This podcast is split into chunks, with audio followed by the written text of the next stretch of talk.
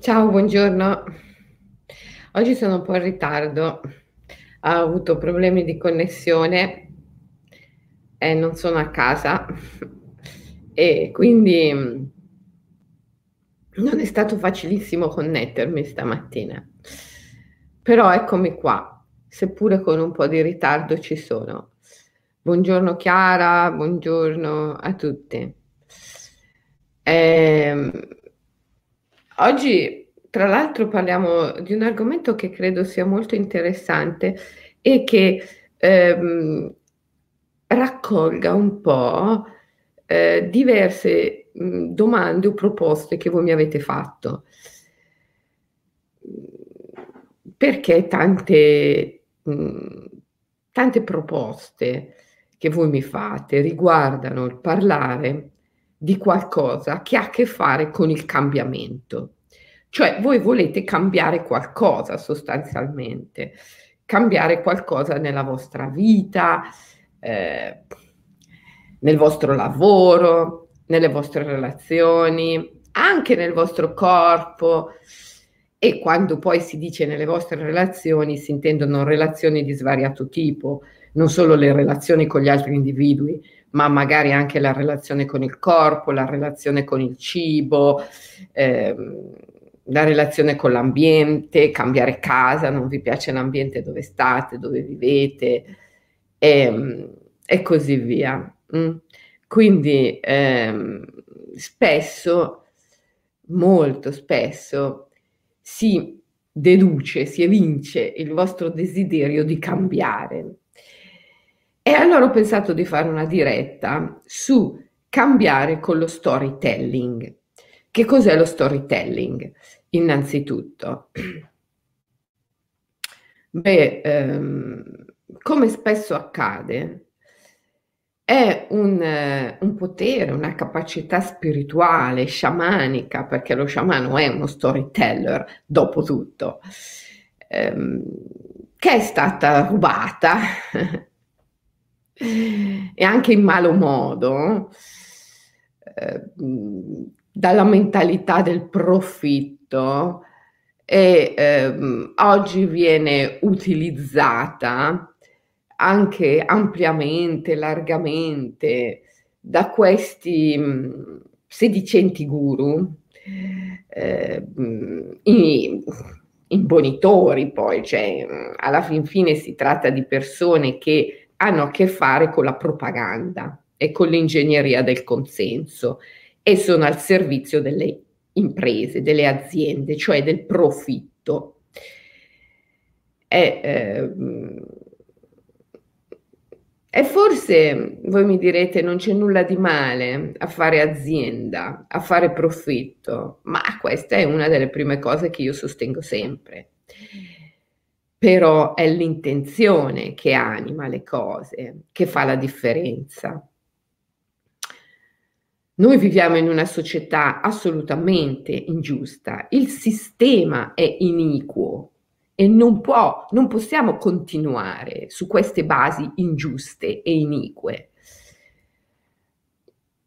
perché eh, il sistema lo dimostra sempre di non essere un sistema adeguato all'essere umano con la U maiuscola. Per esempio, in tempi di crisi, oggi giorno, eh, con il lockdown e la crisi conseguente al um, coronavirus, i più ricchi, i pochissimi molto ricchi si sono arricchiti ancora di più e i poveri si sono impoveriti ancora di più. Allora ditemi se questo non è un sistema squilibrato, che non, che non possiamo pensare di traghettare nel nostro futuro. Quindi dobbiamo assolutamente sviluppare una nuova idea di lavoro, di impresa, di guadagno, di abbondanza, di prosperità. Io cito spesso Sri Aurobindo che diceva bisogna il potere del denaro è nelle mani dell'asura, cioè è le, nelle mani di una forza che punta al profitto per il profitto. una, una forza che crea ingiustizia, crea iniquità, crea disparità e punta al profitto per il profitto. Perché è una forza ingiusta, è l'asura, non è una forza spirituale, non è una forza evolutiva, è una forza predatoria. Il denaro è nelle mani di questa forza predatoria, l'asura, diceva Aurobindo. Riconquistate il potere del denaro per rimetterlo nelle mani della madre. E lui ovviamente intendeva la grande madre, la madre dei mondi, la natura, alla quale tutte le ricchezze appartengono fin dall'origine, è ovvio. Quindi, ehm, quindi non c'è niente di male a fare impresa, a intraprendere, a essere imprenditori, anzi è l'espressione di una bella creatività, di una voglia di fare, ma l'intenzione che anima l'imprenditore e l'impresa, l'obiettivo, il fine deve essere trasformato.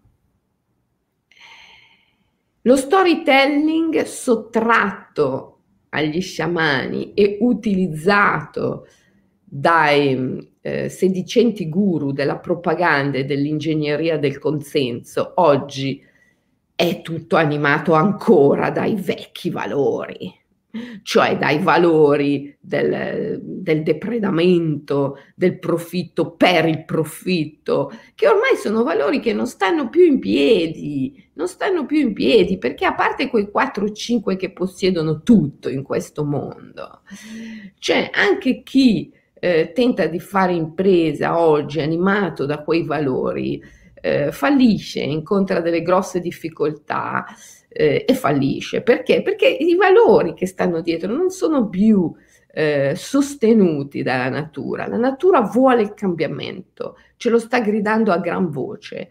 Allora, allora prima di tutto voglio denunciare eh, questo, questa abitudine da parte degli pseudo guru della propaganda e del consenso, dell'ingegneria del consenso, di ehm, sottrarre l'arte dello storytelling agli sciamani e utilizzarla eh, per i fini del profitto finalizzato a se stesso, il profitto per il profitto, che è qualcosa di disgustoso, è già di per sé un'idea disgustosa. Quindi prima di tutto vorrei denunciare questo, lo storytelling utilizzato male. E poi vorrei invece parlare del vero storytelling come arte sciamanica e di come ciascuno di voi lo può utilizzare ehm, nella propria vita per eh, fare il cambiamento positivo, che è sempre il cambiamento evolutivo. Evolvere significa ampliare lo stato della coscienza, vedere oltre. Mh, mm, aprire la mente, eh, passare da una mente iperrazionale, meramente logica, che è puro condizionamento, a una mente capace di unire la ragione al cuore e alla fede, quella che io chiamo la mente poetica, quello che Hillman chiamava il pensiero del cuore e Aurobindo la overmind, la sovramente. Questa è una rivoluzione della coscienza allora, lo storytelling al servizio della rivoluzione della coscienza è uno storytelling sciamanico. È uno storytelling sciamanico perché chi è oggi il vero rivoluzionario? Oggi il vero rivoluzionario è il mistico, è lo sciamano, è la persona fortemente, integralmente spirituale che è animata proprio da questa intenzione, riconquistare il potere del denaro per rimetterlo nelle mani della madre. Questo è il vero rivoluzionario oggi, il mistico. Perché il mistico, lo sciamano, è capace di operare una rivoluzione della coscienza, che è l'unica vera grande rivoluzione capace di cambiare per davvero le cose. E allora mh, mm, parliamo del vero storytelling. Non parliamo dello storytelling eh, rubato dagli pseudo guru della propaganda e dell'ingegneria del consenso, i, i, maggiordomi del profitto, che poi oltretutto loro sono i servitori del profitto, eh, ma loro alla fine poi rimangono in, in un livello di ricchezza mediocre e, e passano la vita ad adorare i grandi ricchi e a voler cercare di essere come loro senza riuscirci mai. Quindi eh, pseudo guru del... Eh, profitto della propaganda e dell'ingegneria del consenso. Il mio consiglio è cambiate. Cambiate e utilizzate lo storytelling sciamanico, però quello sciamanico, quello spirituale, quello originario, per il cambiamento vero, il cambiamento della coscienza, il cambiamento dei valori. Allora, vediamo, vediamo come possiamo utilizzare lo storytelling nella nostra vita, nella nostra quotidianità, per cambiare le piccole cose, anche le grandi cose, eh? piccole e grandi cose. Tutto è narrazione, tutto è narrazione. La narrazione si basa su un codice di valori. Eh? E questo codice di valori può essere sociale o naturale. Vale a dire che quando tu ti racconti la tua storia, tu sei la tua narrazione. Il tuo destino, ciò che ti accade, è il, la proiezione di una narrazione interiore. Tu sei narrazione. Il fatto è che quando ti narri la tua storia non sei solo, c'è qualcuno con te. Questo qualcuno è un codice, una complessità di archetipi, direbbe lo psicanalista, cioè una complessità di immagini originarie prototipi di esperienze, forme di esperienze sulle quali poi tu modelli la tua esperienza di vita. Quindi con te c'è una complessità di dei, di dee, perché gli archetipi sono dei, sono dee, è vero? Quello che lo psicanalista chiama il complesso della maternità, eh, gli antichi chiamavano Artemide, quello che lo psicanalista chiama eh, senso di colpa, gli antichi chiamavano Edipo e così via, ok? Quindi ehm, quando tu ti racconti la tua storia, non sei solo, c'è qualcuno con te, c'è qualcuno al tuo fianco, è un co-writer, o un ghost writer perché è invisibile. È qualcuno che racconta la storia con te. È un codice di valori, è una complessità di archetipi, cioè una, un insieme di dei, di idee. È un mito. È un mito. E il mito è divino. c'è un Dio con te al tuo fianco quando tu ti racconti la tua storia.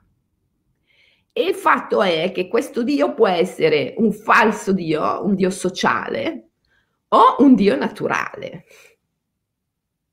Una complessità di falsi archetipi, falsi dei, false, falsi eidola, false immagini, falsi valori, valori sociali, o può essere una complessità di idee, valori, dei naturali.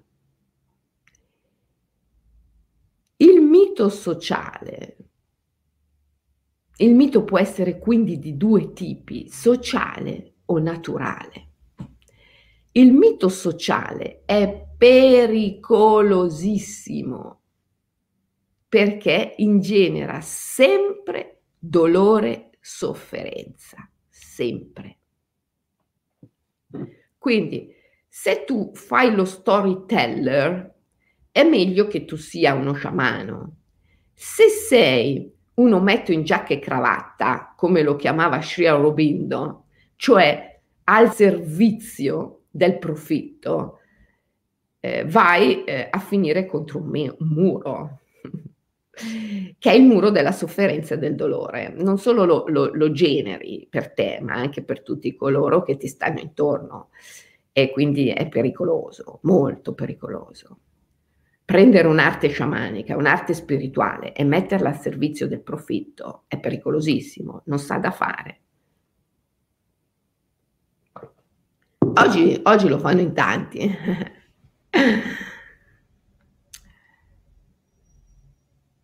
mettere lo storytelling al servizio dei miti farlocchi, dei miti sociali, dei falsi dei, è veramente pericoloso, veramente pericoloso.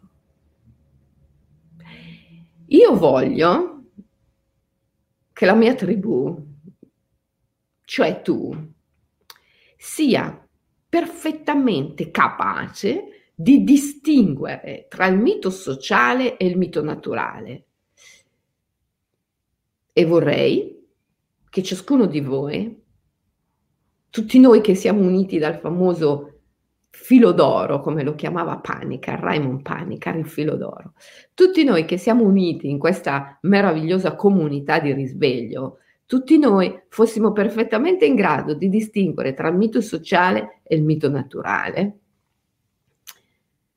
e non cadessimo vittima dei falsi dei. È puramente una questione di consapevolezza. È puramente una questione di consapevolezza. La consapevolezza richiede un'iniziazione. Che cos'è l'iniziazione? L'iniziazione non è darti qualcosa che non hai, L'iniziazione è toglierti qualcosa che ti dà fastidio, che ti impedisce di vedere chiaramente, cioè di esercitare la consapevolezza. L'iniziazione è strappare un velo. E si fa con lo storytelling, lo sciamano lo fa con lo storytelling, raccontando, narrando. Il mio maestro nella, nel, nell'eremitaggio della foresta in, in, Sri Lanka, il venerabile Gattatera mi diceva spesso durante il giorno, i momenti cadenzati della giornata, vieni qua, venite qua, ci diceva a noi, suoi, suoi allievi, ne aveva due, io e, e il reverendo Gotatuve Sumanalokkatero, che alcuni di voi sicuramente hanno avuto la fortuna di conoscere perché poi io ho fatto venire in Italia e in Svizzera varie volte dopo che il maestro ha lasciato il corpo. E beh, ci diceva venite qua, facciamo il meditation talking, meditation talking, parliamo di meditazione. Era, era storytelling, era iniziazione, era strappare i veli del condizionamento. Lo sciamano così fa.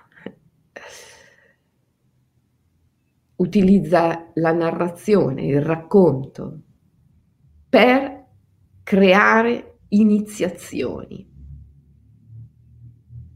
Ed è questo che facciamo noi qui insieme nelle dirette alla mattina. Iniziazioni iniziazioni. Cioè strappare i veli del condizionamento e di diretta in diretta, di giorno in giorno, sempre di più, strappiamo i veli del condizionamento. Mi rendo conto che non è facilissimo, però è semplice. Non è facile, ma è semplice. perché è un processo naturale. Allora, una, facciamo degli esempi. Un esempio di narrazione fatta con il codice sociale, con falsi archetipi. Sei prigioniero di un falso mito. Soffri di attacchi di panico. Per esempio, per esempio, eh. Faccio questo esempio perché mi è appena successo di una persona che mi ha fatto una narrazione di questo tipo. Ah, io soffro di attacchi di panico. Pensa, sono eh, una persona coraggiosissima, faccio di tutto, ah, io nella mia vita vado, faccio, eh, parlo a migliaia di persone, eh, cioè proprio si vedeva no, che ci teneva a dimostrare il suo valore, il suo coraggio, la sua forza. Però, però, quando devo guidare in un tunnel o su un viadotto, inizio a stare male, malissimo. Soffro di attacchi di panico. Ma pensa, io, proprio io che sono così coraggioso, faccio, vado, ho girato il mondo, eh, parlo di fronte a migliaia di persone, faccio qui, faccio lì, faccio... E poi, pensa, ma solo in quel caso, ma proprio solo in quel caso, quando devo viaggiare su un viadotto o mh, entrare in una galleria con la macchina, sto male. Eh. Allora, quando io sento queste narrazioni, opero la mia mente, che non è una mente condizionata, ma è una mente poetica, opera immediatamente in modo diverso rispetto a una mente analitica. La mente analitica prende la narrazione, la filtra attraverso le categorie diagnostiche. Ah, ok, soffri di attacchi di panico, hai un problema, bisogna guarirti. La mente poetica non funziona mai così, non filtra attraverso le categorie del bene e del male, della salute e della malattia, del giusto e dello sbagliato, quindi non filtra attraverso le categorie diagnostiche. Semplicemente mh, mm, mm, ascolta la narrazione con orecchio poetico. L'orecchio poetico è un orecchio musicale. Lo sciamano è un musico, è un cantastorie, cioè uno storyteller, un bardo, e il più delle volte gli sciamani, quando raccontano le loro storie, suonano anche, eh, suonano strumenti tradizionali. Lo sciamano ascolta sempre con occhio poetico, con orecchio poetico, anche guarda con occhio poetico, a volte ascolta con occhio poetico, è giusto e non cerca la salute, la malattia, il problema, il bene, il male, il giusto, lo sbagliato, ma sente se c'è qualcosa di stonico, che stona, che non è bello, che non è bello. Una poesia è un'operazione estetica, è una creazione estetica, una poesia, non è una creazione etica. Quindi il poeta, in un certo senso, l'artista in generale, l'artista è sempre un, un, una sorta di demiurgo, perché quando crea l'opera d'arte ricrea eh, l'atto originario. Eh?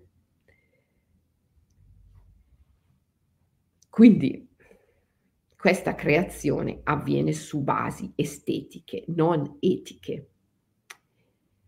E quando ascolta, lo sciamano ascolta con un orecchio estetico, cioè naturale, non con un orecchio etico, cioè sociale. E coglie quello che eh, è stonato.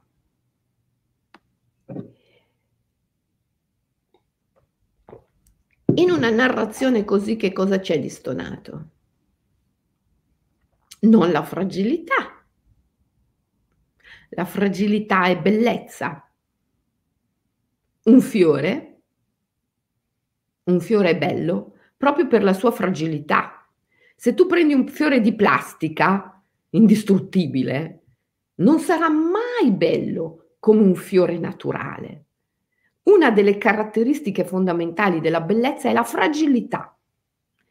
Tra i dieci principi dell'estetica giapponese, che dovreste conoscere molto bene se avete letto il mio libro Ikigai o Shirling Yoko, i miei libri ispirati allo sciamanismo giapponese, lo shintoismo, il buddismo zen, queste mistiche sciamaniche del Giappone. Bene, la fragilità la fragilità è una delle caratteristiche fondamentali dell'estetica. Allora che cosa c'è di stonato in questo racconto? Non è stonata la sua fragilità, il suo non riuscire ad attraversare un viadotto o un, ehm, una galleria. Questo è, è, è parte della natura io mi ricordo, mh, oltre dieci anni fa, ho abitato per un breve periodo, un paio di anni, a Monza e in questa casa avevo una scala interna sospesa.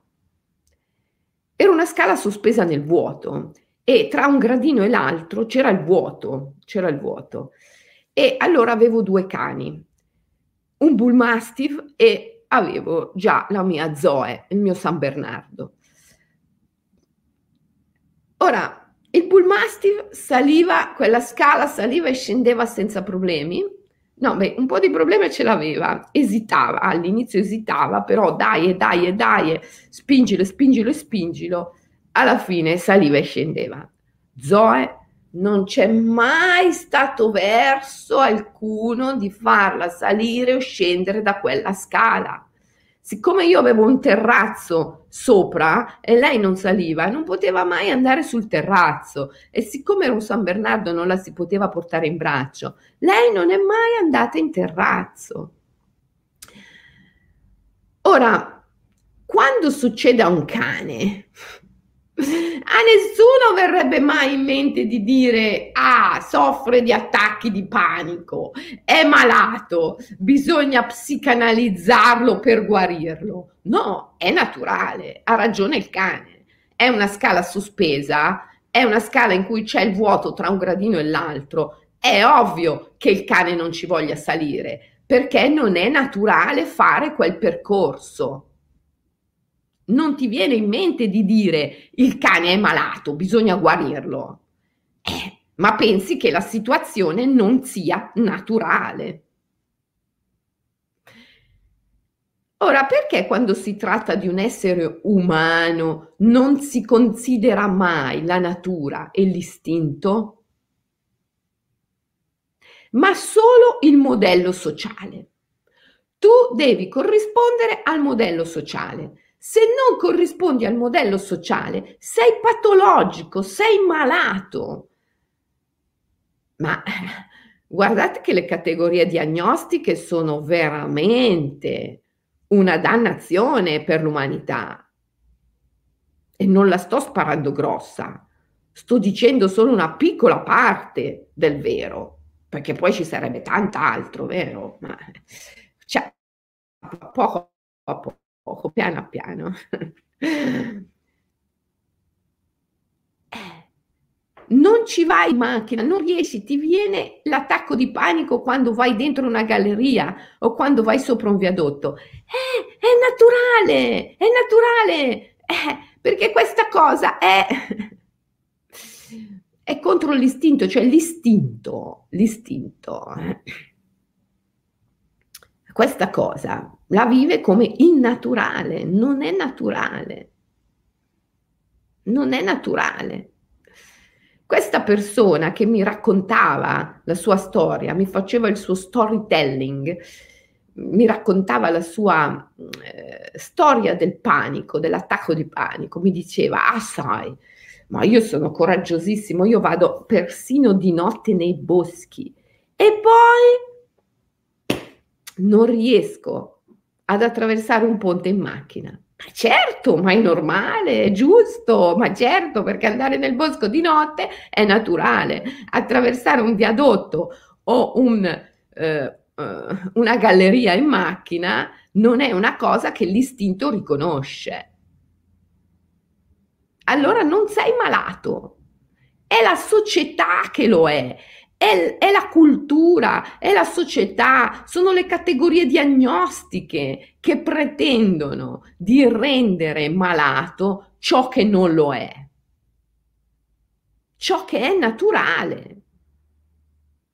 Come diceva James Hillman, le categorie diagnostiche sono diventate un grande apparato per convincerti che nella tua anima, nel tuo istinto, nella tua natura c'è qualcosa di sbagliato, qualcosa che non va e che deve essere guarito. Ma ti pare guarire l'anima? È, è chiaro che è il codice sociale, è il codice narrativo, è il codice con il quale ti stai raccontando la tua storia che non va, che non funziona, che è al servizio dell'impero. È questo che va trasformato. Questo processo si chiama liberazione in vita. Liberazione in vita.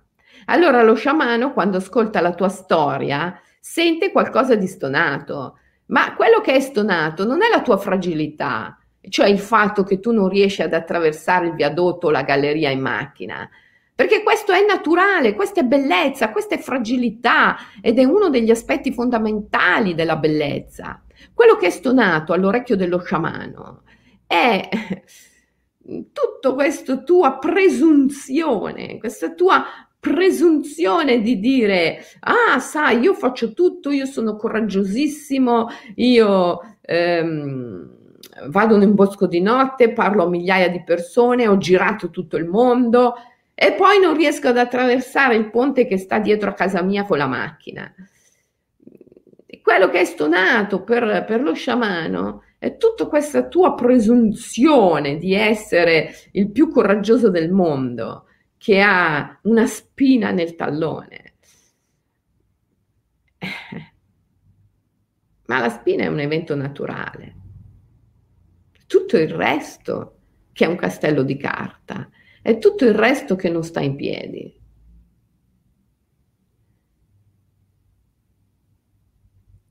Allora lo sciamano si allea con la tua fragilità, anziché con il tuo ego, con la tua presunzione di essere. Lo sciamano si allea con quella che tu chiami malattia.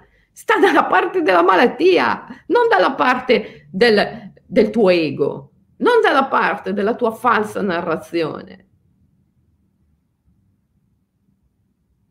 È una dea la tua fragilità, è una dea naturale, è una dea naturale che è perturbata perché tu la tieni prigioniera di una narrazione fasulla, fatta con un codice fasullo.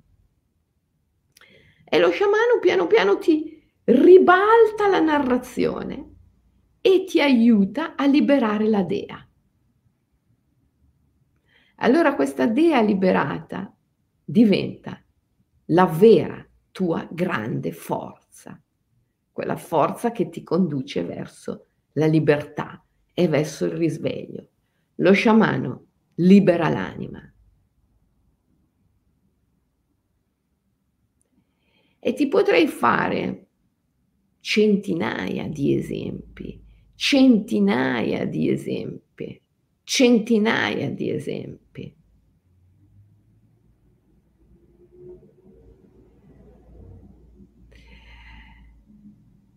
Allora, cerca di utilizzare lo storytelling sciamanico per curare la tua vita, cioè per prenderti cura dei, dei veri dei, degli dei di natura, dell'anima, che è nella tua vita. Curarti di te e curarti della tua anima.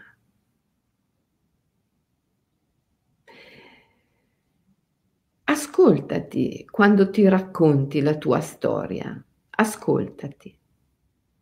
Ma ascoltati con un orecchio poetico, non con un orecchio etico.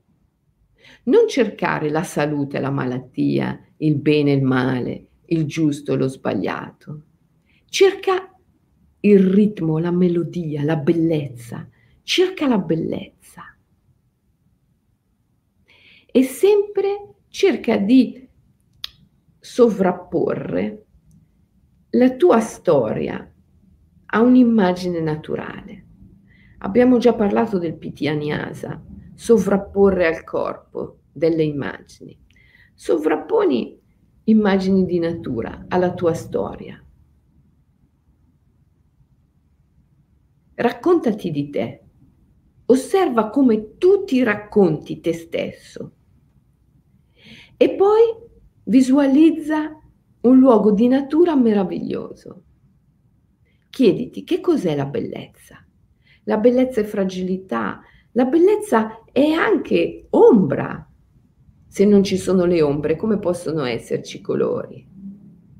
La bellezza è evanescenza, impermanenza. La bellezza è anche imperfezione e così via. Se vuoi puoi leggere i principi dell'estetica giapponese trattati in chiave immaginale nel mio libro Lo Shirling Yoko o l'ikigai. Ti aiuta moltissimo conoscere i principi dell'estetica giapponese. E quando ti racconti la tua storia, ogni volta che trovi fragilità, ombra, oscurità, imperfezione e tutti questi aspetti che sono caratteristiche fondamentali della bellezza e ti rendi conto che in te funzionano come limite o ti procurano sofferenza, devi dirti, momento, un momento, io sto raccontando la mia storia viziato dal codice sociale.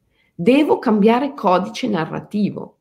Non devo guarire una malattia o risolvere un problema. Non c'è niente di malato, non c'è nessun problema.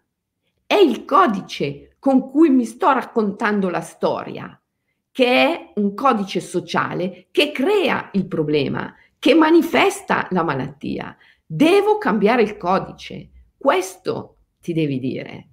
E adottare un codice poetico, il codice della bellezza, anziché il codice etico, cioè il codice sociale.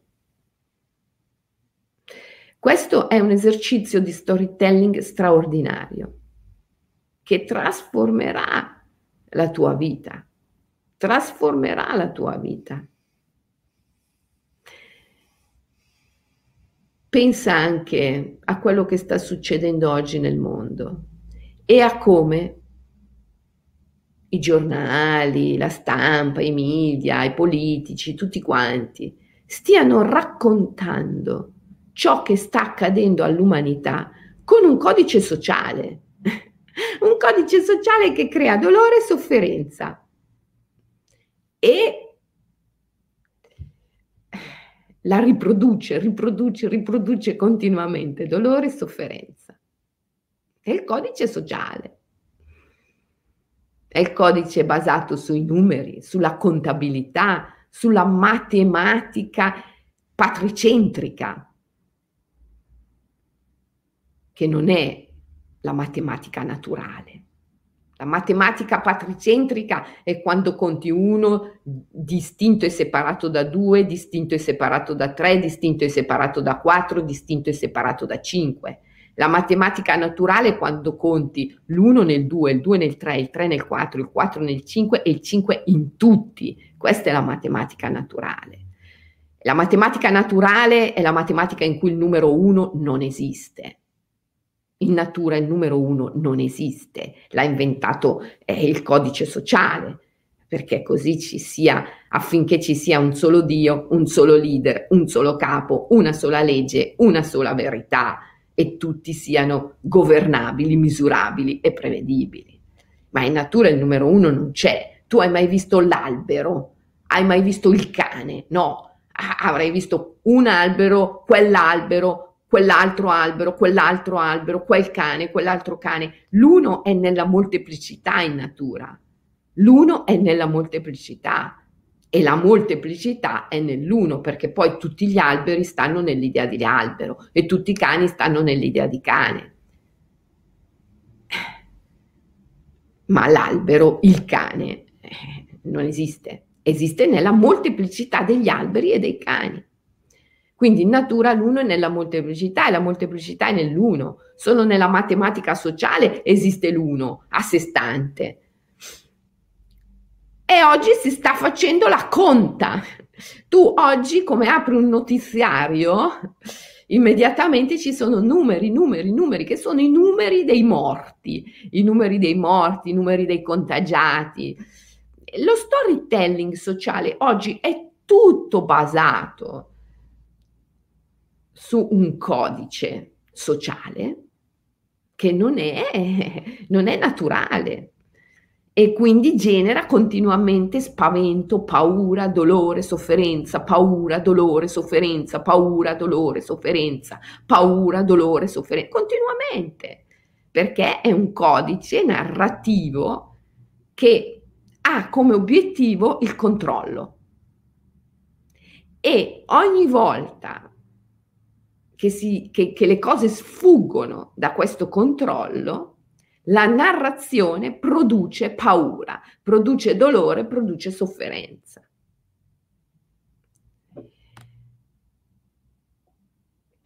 Ma, ma ragazzi, questo codice narrativo ormai è dappertutto. La narrazione degli stati, dei politici, delle istituzioni si fonda su questo codice.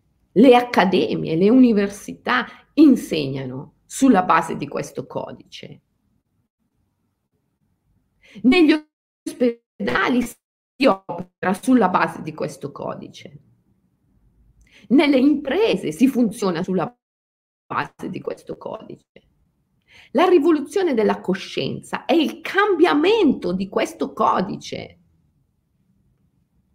a favore del codice naturale, il codice dell'anima,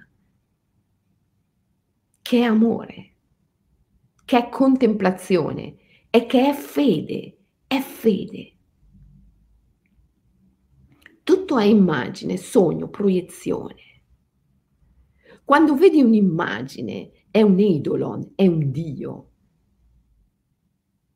Analizzarla, filtrarla attraverso le categorie diagnostiche o peggio ancora contarla con la matematica sociale non è una buona idea perché il Dio si perturba.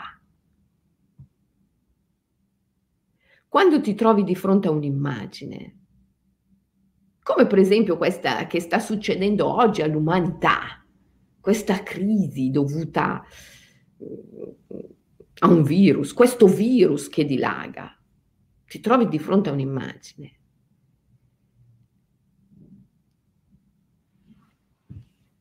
Devi comprenderla, abbracciarla con il cuore come prima cosa. È vero? Abbracciarla con il cuore come prima cosa. È un'immagine. Il problema della narrazione sociale è l'oggettività. Il codice sociale eh, ti porta a pensare che tutto sia oggettivo, cioè che stia accadendo veramente. Come dice il bardo Tosgrol nella tradizione del colofon, del libro tibetano dei morti, si dice il morente, il morente sarà chiamato a fare esperienza del fatto che tutto ciò che ha vissuto in vita è, è, stato solo come se fosse vero, in realtà è stato un sogno, un'immagine, una proiezione. Nulla in verità è mai accaduto, nulla sta per accadere e nulla accadrà mai. È un'immagine, è una proiezione, è un sogno. Allora ti trovi di fronte a un'immagine, un virus e alla fragilità dell'essere umano. Comprendila, abbracciala come prima cosa.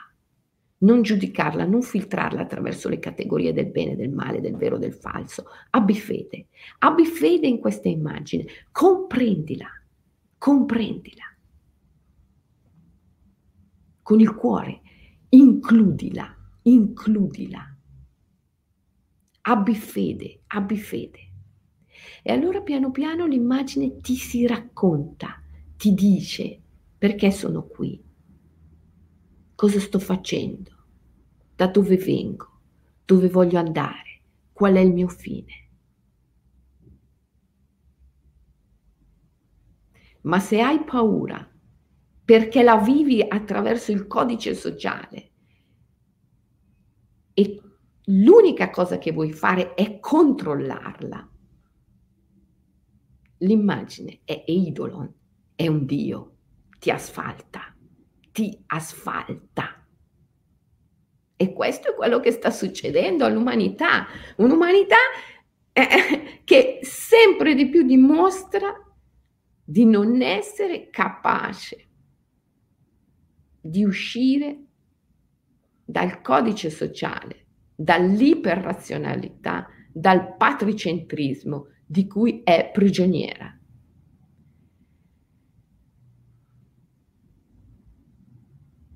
Non usciremo da questa gabbia con un vaccino. Forse fermeremo il coronavirus, il Covid-19, ma poi verrà, ne verrà un altro, e poi un altro, e poi un altro ancora. Dobbiamo cambiare la nostra narrazione e per cambiare la nostra narrazione dobbiamo cambiare il codice dei valori con cui narriamo, cioè la complessità degli archetipi, degli dei, delle idee, che sono i protagonisti del mito che mettiamo sulla scena della vita vivendo. Dobbiamo lasciare i falsi dei e abbracciare gli dei naturali. Se questo tu riesci a farlo nella tua quotidianità, nella tua vita, allora poi riesci a farlo anche per il mondo.